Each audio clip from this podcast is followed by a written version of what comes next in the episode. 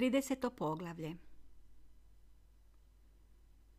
Oko mene mrak, tonem i ništa me više ne boli.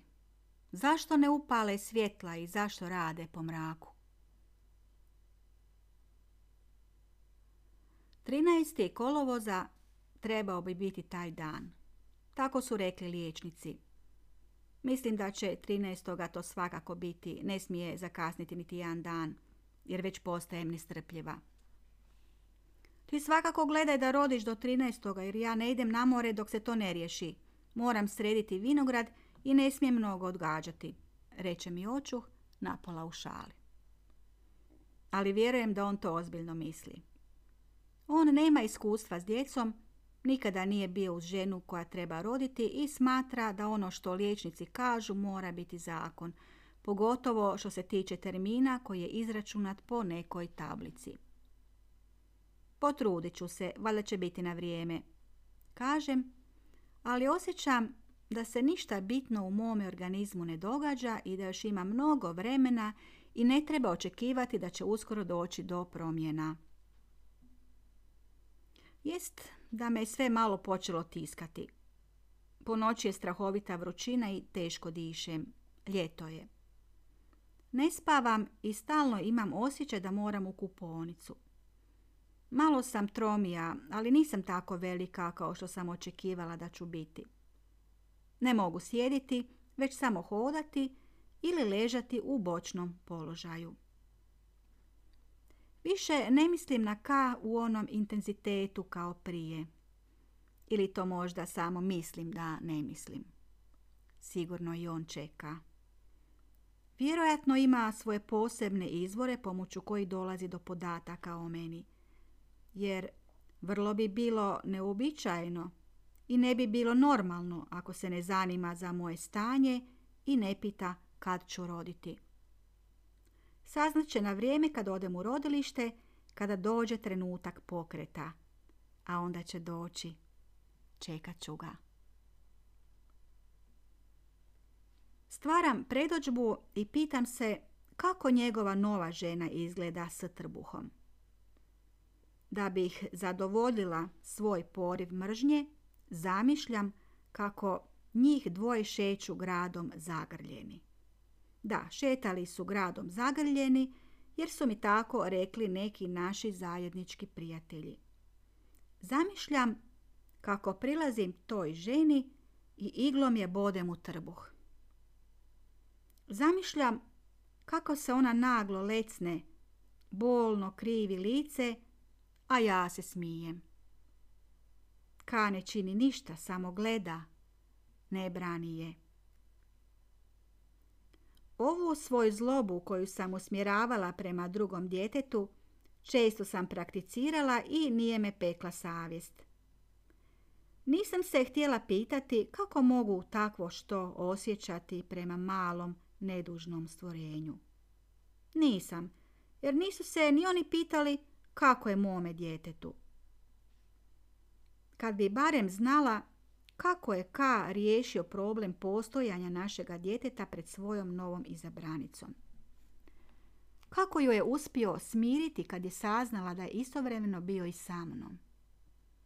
Ili ljubavnice i pretpostavljaju da njihovi ljubavnici ipak povremeno spavaju sa svojim ženama. Ili su toliko naivne i žele vjerovati da su im njihovi oženjeni muškarci apsolutno vjerni. Samo sam mogla nagađati. Morat će i ona izdvajati dio novaca za uzdržavanje moga djeteta. Jedva sam čekala trenutak ostvariti to pravo, da ona plaća svaki mjesec, svaki mjesec da bude svjesna postojanja moga djeteta i djeteta njezina muža. A moje će dijete ići na fakultet. Duge su godine školovanja i plaćanja. Uvijek će moje dijete biti prisutno. Gle, na jedan put infertilni muškarac ima troje djece na uzdržavanju. Kako će on to sve podnijeti? Kako si je dozvolio takvu glupost, a nema ni svoje majke da ga uzdržava? Osjećala sam zadovoljstvo. Neka. Lakše mi je tako.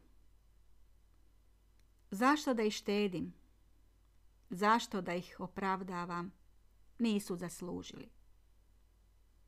Tako mi je drago što sam onu večer s njim provela. Poslušala ga u svemu što mi je predložio.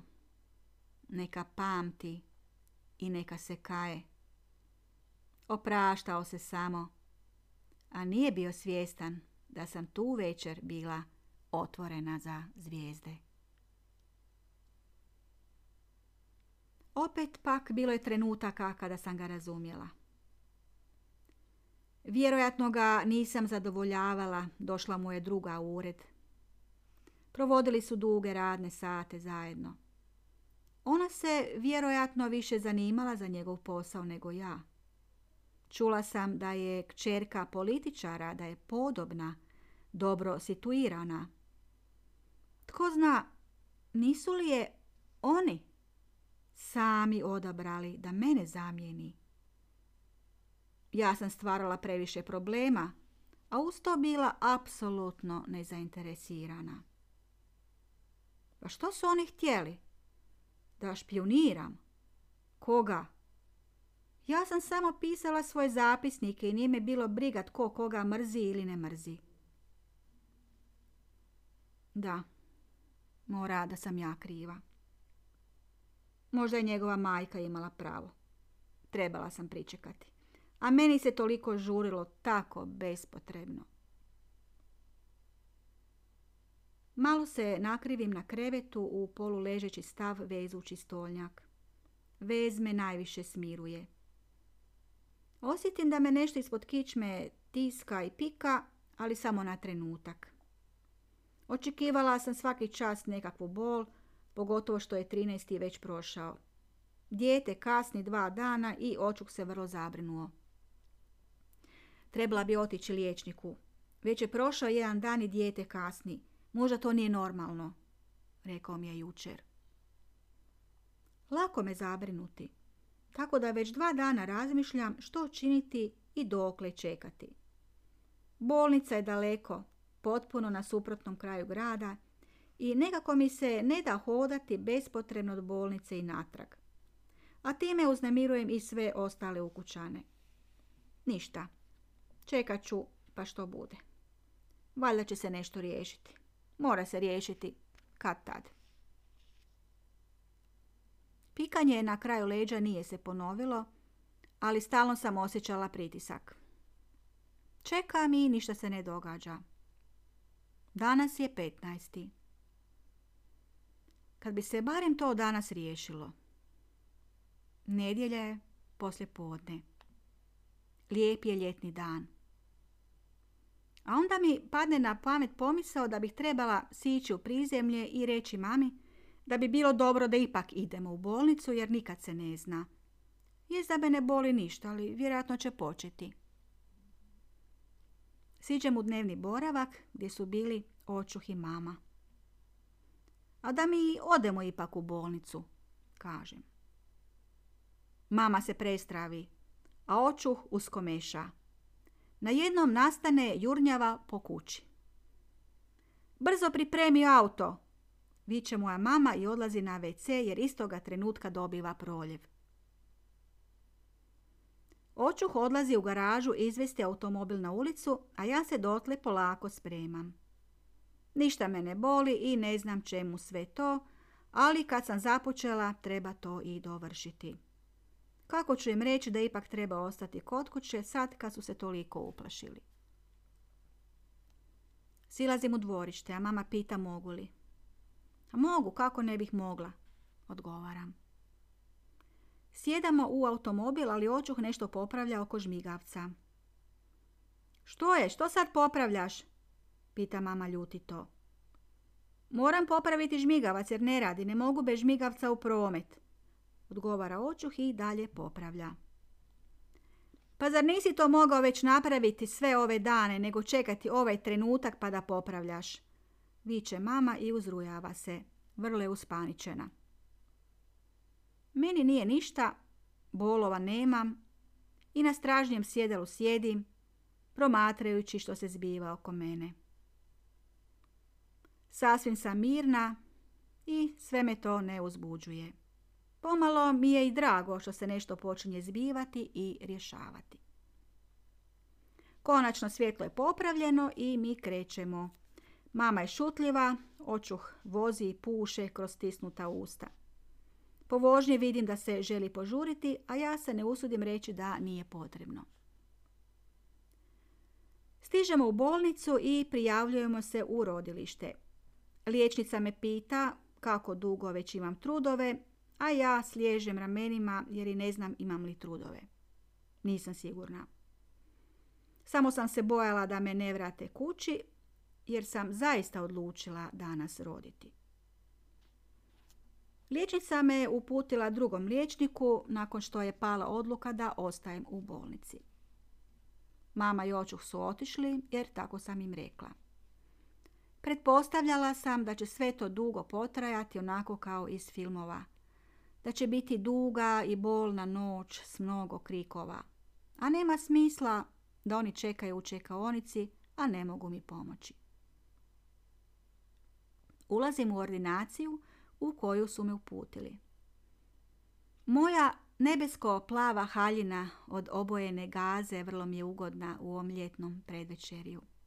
Ništa me ne boli i nemam osjećaj da sam predodređena za današnje rađanje. Vi ste došli roditi ili nešto drugo? Pita liječnik i smije se. Ja šutim i sliježem ramenima. Kao da sam sve ove mjesece zaboravila govoriti. Zar ste vi stvarno došli roditi ili se šalite? On dalje nastavlja, a ja opet sliježem ramenima. Osjećam se maleno, dječje. Čak ni ja sama nisam svjesna da moram roditi. Sve je to poput sna. Nakon što je uzeo potrebne podatke i uveo me u evidenciju, otišla sam u jednu prostoriju gdje me medicinska sestra obradila, odnosno pripremila za mogući kirurški zahvat. A zatim klistir, konačno i to je prošlo, osjećala sam se preporođeno. Zatim me odvela u jednu sobu i ostavila čekati. U sobi nije bilo nikoga, jedino prazni kreveti. Uz jedan krevet bila je pripremljena infuzija. Nadala sam se da to nije za mene. Tko zna što sve slijedi i možda će mi to zatrebati. Prozor je bio širom otvoren, ispred prozora stabla divljeg kestena, ljetne zelene boje. Već je sumrak, povjetarac njiše bijelu zavjesu. Tišina je Ništa se ne čuje. Prozor gleda prema sporednoj uličici iza bolnice. Po uličici prolazi tu i tamo pokoji prolaznik, okrenut prema svome svijetu i shvatim da biti iza bolničke ograde jest prelazak u jedan drugi, odvojeni svijet i da je velik zid između onih vani i ovih unutra. U dvorištu nema nikoga. Upalile su se ulične svjetiljke. Poželim da je sve već gotovo. Vrijeme je stalo i iščekuje se bura koja nadolazi. Neprirodna tišina usred bolnice na mene ostavi dubog dojam. Sama sam u sobi kao da sam sama i u bolnici, ali ne osjećam samoću. Osjećam sreću i spremnost da izdržim ono što moram izdržati.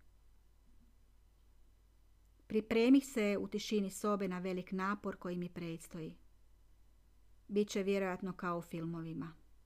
Doći će bol, strašna, prestrašna, a valjda je takva kad žene toliko kriče.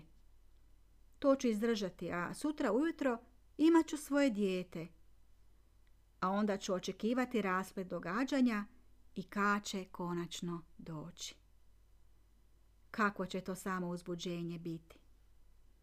Nema veze što će i druga ubrzo roditi, to nije važno sada. Ja ću biti prva i ja ću mu dati njegovo prvo dijete. A na dijete neće moći biti indiferentan. Pogotovo što mi se čini da će biti dječak. Tako su mi na ultrazvuk otprilike rekli, premda nisu bili sasvim sigurni, ali kao da nema druge varijante.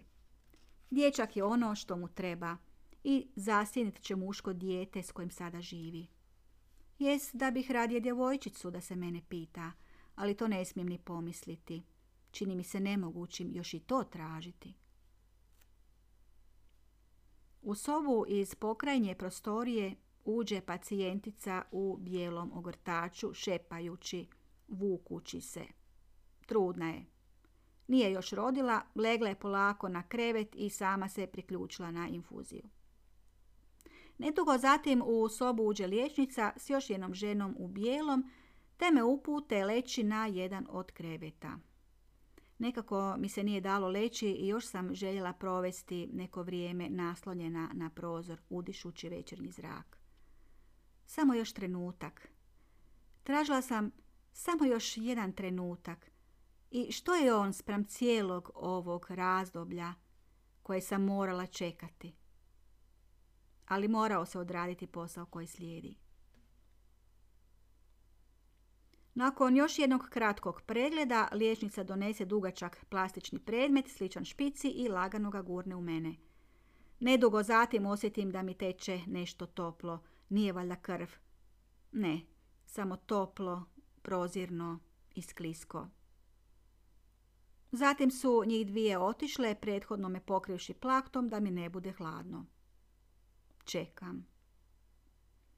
Osjećam da se u meni nešto pokrenulo i da nije kao prije. Nije olakšanje, već još veća napetost. A zatim su počeli bolovi. Polako iz daleka, a onda sve jače i jače. Dalo se otrpjeti jer sam očekivala još jače bolove. Moraju biti toliki da čovjek počne urlikati. A zaista jesu, a razmak između bolova se sve više smanjuje. Ne znam koliko dugo je to trajalo jer izgubih pojam o vremenu. Smatrala sam da vrijeme stoji i da je onako nije važno koliko je sati jer predamnom je duga noć u kojoj moram rađati. Moram se znojiti, vikati, gristi. Sada već postaje zaista nepodnošljivo. Ne vićem ali stalno se koprcam i bacam plahtu sa sebe. Ne znam kud bih se pomaknula na koju stranu. Najradije bih ustala i prošetala. A valjda se mora ležati i trpjeti u tom neprirodnom položaju. Počnem stenjati sve glasnije i glasnije. Bol je neprestana i kao da nešto traži. Ne znam kako disati, da li se napinjati, da li vikati. Pretpostavljam da je to tek početak. Najgore tek dolazi jer me inače ne bi ostavili ovako dugo samu. Malo mi se muti pred očima, a i pacijentica preko puta mene na susjednom krevetu postaje nestrpljiva. Okreće se sad na jednu, sad na drugu stranu, sad me gleda, sad se pokriva preko ušiju. Mora da je grozno boraviti u sobi zajedno s porodiljom koja upravo rađa, slušati svaki njen uzdah, gibanje, a ne moći pomoći, nego sve to proživljavati zajedno s njom i prolaziti njezine muke i očekujući svoje neizbježne. Kako su me mogli tako dugo samu ostaviti? Vjerojatno tako treba, još nije vrijeme. Osjetim snažnu bol iza koje uslijedi pritisak na crijeva. Učini mi se da moram na WC, Bol traje i ne prestaje, a ja se suzdržavam. Ne mogu više ovako dalje. Zastanjem ne znam kome. Doktorice, doktorice, čujem da viče moja pratiteljica. Trebalo je izvjesno vrijeme dok je medicinska sestra dotrčala. Kad je vidjela što se zbiva, zgrabila me za ruku i svukla s kreveta. Požuri, požuri, trči, Viče ona i vuče me za ruku hodnikom do neke sobe. Potrčala sam i bilo mi je mnogo lakše, samo neka se krećem. Još malo, trči, požuri! Viće ona dalje mu vukući. Hodnik je dug, ali meni to ne smeta. Postaje mi smiješna ta trka. Kuda moram trčati? Zašto baš trčati? Dotrčale smo u rađaonicu. Tamo nije bilo nikoga osim liječnice. Dok su me lijegale na tvrd i neudoban krevet, došle su još dvije medicinske sestre. Više nisam osjećala ništa, samo pritisak. Liječnica na trenutak nestane i za sekundu se vrati do kreveta noseći ogromne škare. Nešto cvaknu. Konačno se opuštam, jer ništa ne boli. Samo osjećam pritisak. S obzirom da je bol minula, polako upadam u san. Više ne diše mi i toplo mi je. Oko mene se spušta sumrak i tonem u ugodno crnilo. Negdje duboko gdje mogu spavati i gdje me nitko neće smetati. Jedino se još na trenutak pitam zašto su ugasili svjetlo i zašto svi hodaju u mraku. Osjećam na sebi mnoštvo ruku. Ne glade me, ne maze, nego tiskaju po trbuhu, guraju i viču na mene. Tiskaj, tiskaj, jače, još jače. Ja tiskam, ali ne prema dolje, nego prema svojoj glavi. Osjećam da mi se prelijeva krv preko lica i pucaju kapilare. Još, još, hajde! One i dalje viču, lome mi rebra, ne daju mi udahnuti jer su me pritisle, legle na mene. Dobro, odlučujem. Još samo jednom i neću više. Odustaću poslije toga. Još jednom se napinjem i osjetim olakšanje. Na jednom mi se oslobodi pritisak i pluća počnu disati. Sad konačno mogu zaspati. Ne sjećam se u potpunosti što je dalje bilo. Samo sam bila zabrinuta zbog čega neće upaliti svjetlo i što rade u mraku. Zbog čega je zamračenje? Ne čujem ništa. Ne čujem glasove. Ne čujem svoje disanje. Samo znam da netko nešto radi. Ali glavno je da me više ne boli. Sad ću zaspati.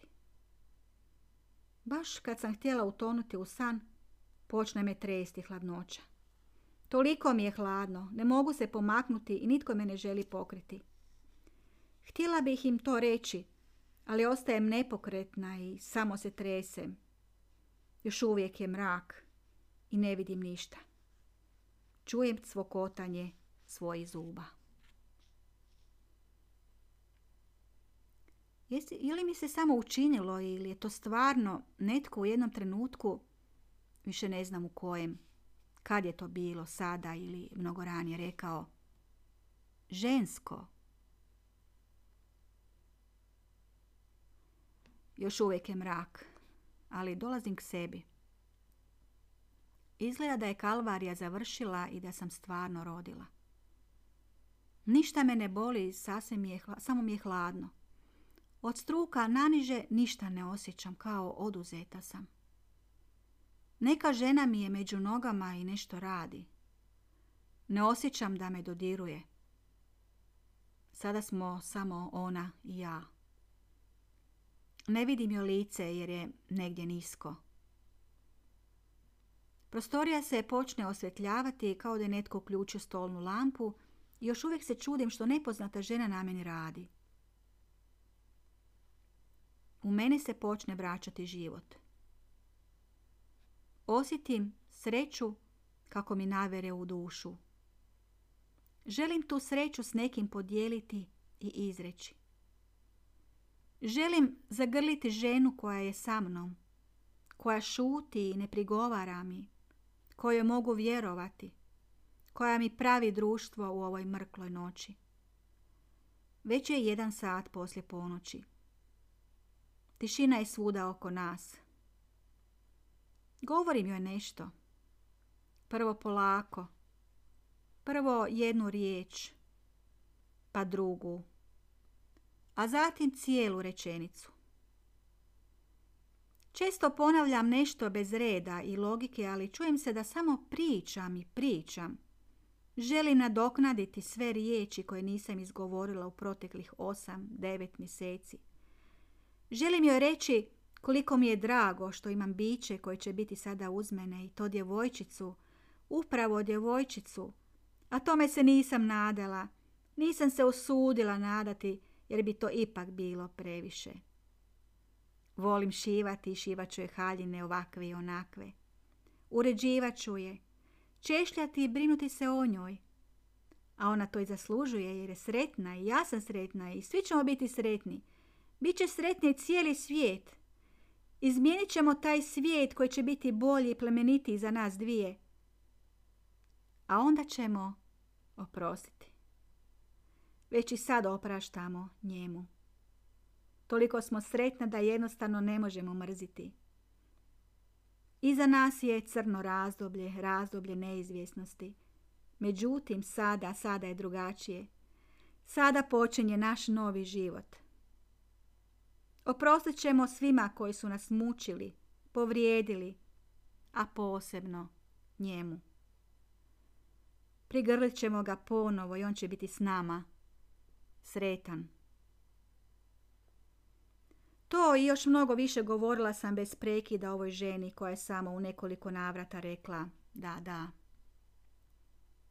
A zatim je ustala, pokrila me zelenom plahtom, ugasila svjetlo i otišla. Ostala sam sama, ali nisam bila usamljena, iako dijete nije uza me. Sad ću zaspati, evo, san već nadolazi.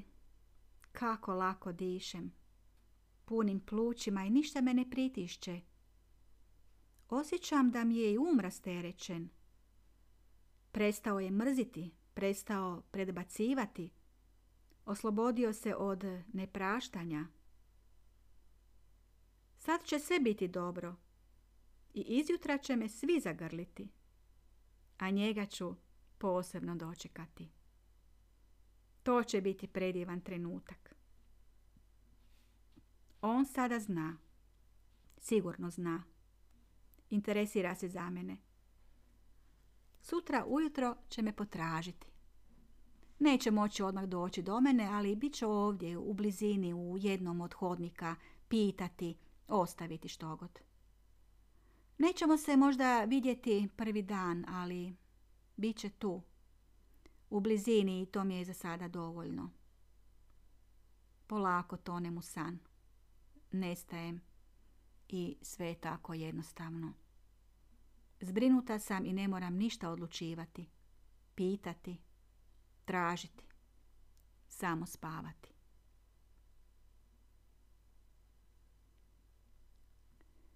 Negdje pred zoru probudi me buka, a i bol.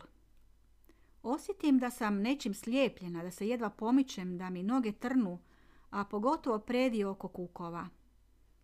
Osjetim tupu, dugotrajnu bol na završetku kičme, kao da sam rodila kroz pogrešno mjesto. Upravo me to mjesto strahovito boli i tiska. Dođoše po mene i prebaciše me na kolica. Kolica dohvati mladi bolničar i počne me gurati hodnikom do lifta. Osjećala sam se kao priklano tele i pokušala sam se skvrčiti gurajući glavu duboko među ruke, pokrivajući dlanovima oči. Osjećam se bespomoćno kao stvar. Pogledavam u lijepo lice iznad sebe i osjetim se ružno i odvratno u ovakvom ponižavajućem stanju. Oko mene krv, mirišem na krv, a kraj mene hoda ovaj lijep mladić. Gledam u njegove oči, a kad on uhvati moj pogled, skrijem se ponovno ispod lanova. Ne želim da me gleda.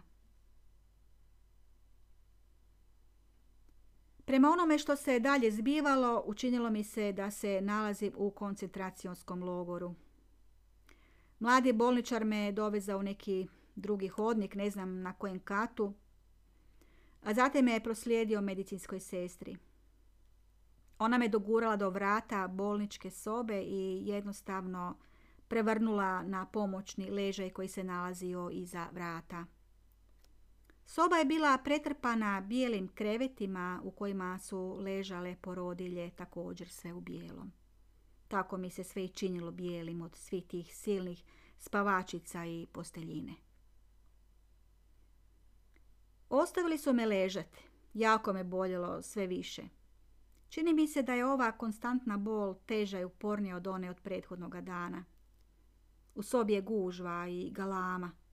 Žene, sve odreda mlade poput mene. Živahno su čavrljale međusobno i stalno nešto po sobi ili krevetu radeći. Čudila sam se kako to da njih ništa ne boli, da imaju snage hodati, čak i sjediti mogu. Zašto mene ovako boli? Zašto nemam ni trunčice snage? Stalno netko ulazi i izlazi iz sobe udarajući vratima moj krevet. To je vjerojatno poljski krevet, vrlo tvrd i neudoban i čudim se otkud takvi kreveti u bolnici, a vidjela sam praznu sovu s lijepim, novim i udobnim krevetima.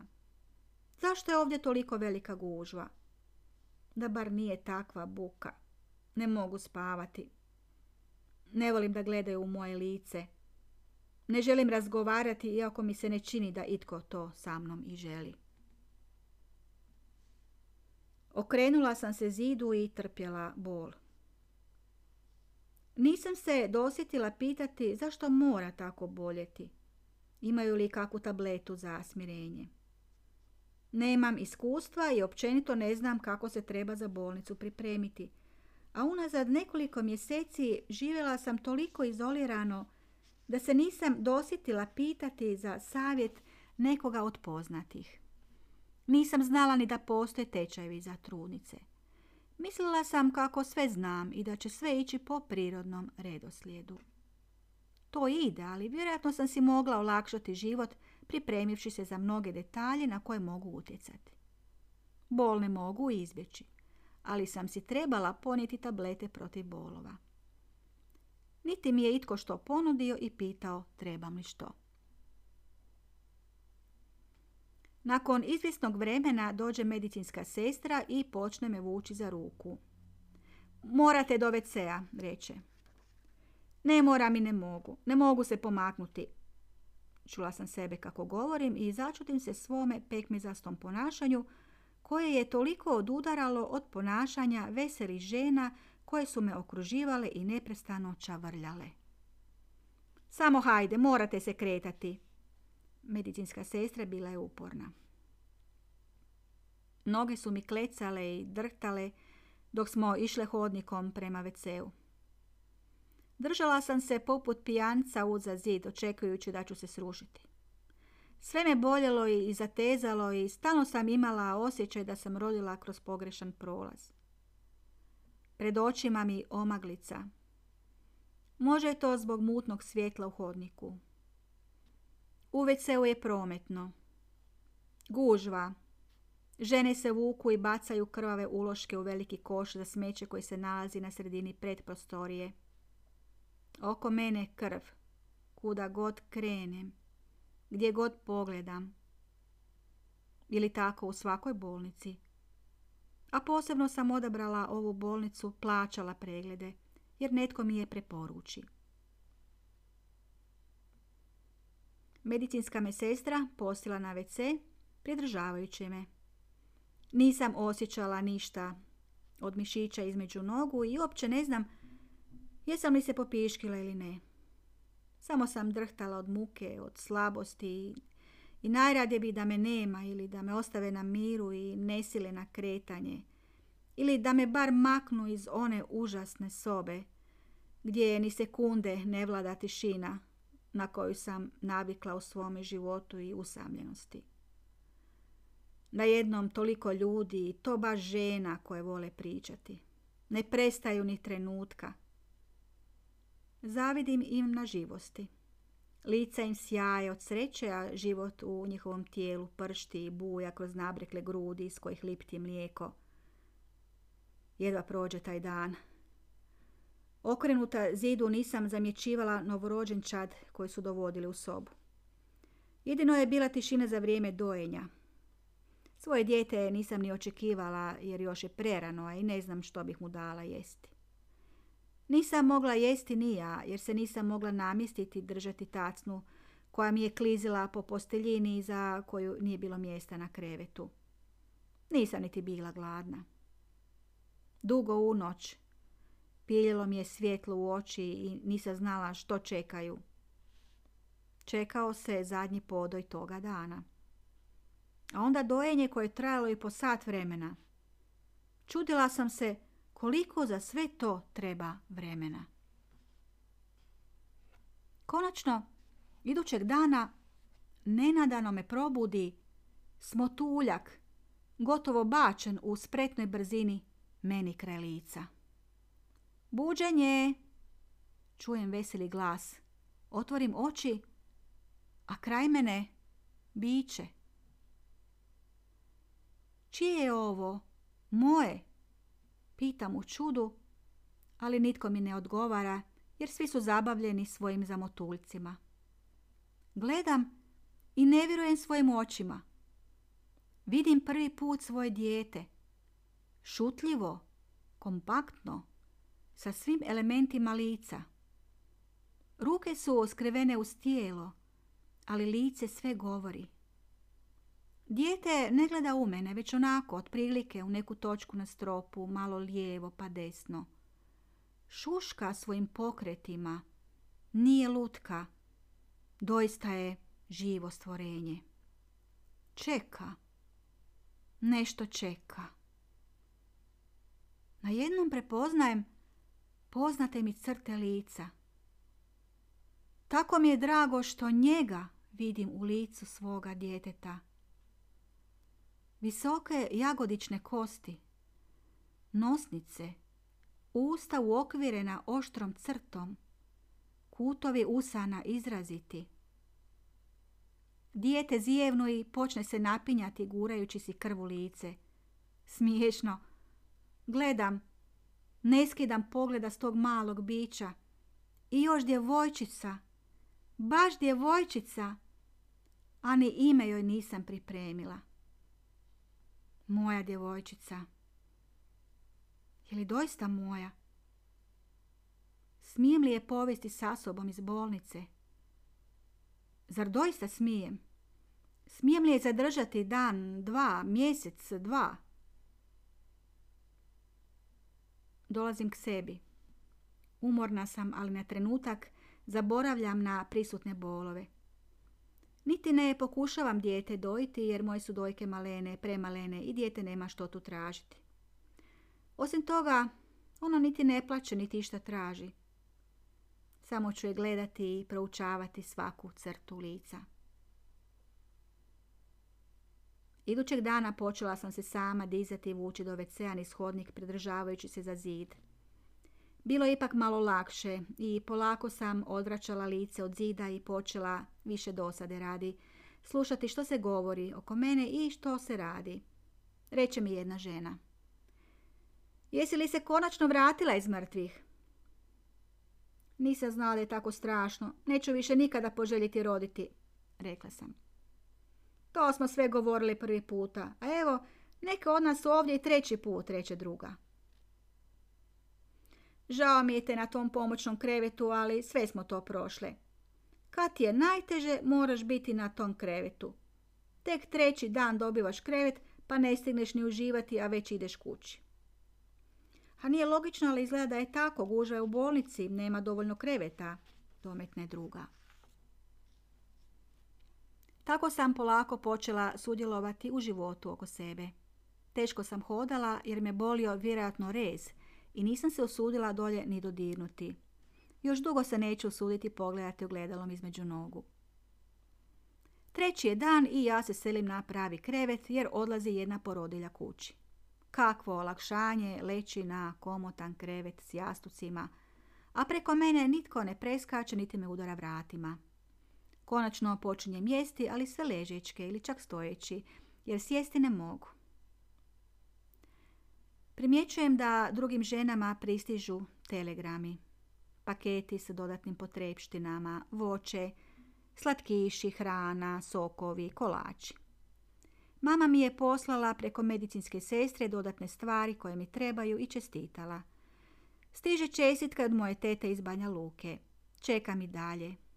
Očekujem da će se Ka javiti. Evo, svaki čas će stići i njegov telegram. Zamjećujem u rukama jedne mlade žene čiji je krevet bio do moga malo pisamce. Na pisamcu zaljepljena mala, minijaturna crvena ružica, veličine lješnjaka, ako izuzmemo stapku. Žena polako otvara pisamce, ali prije toga nekoliko trenutaka promatra pismo s ružicom.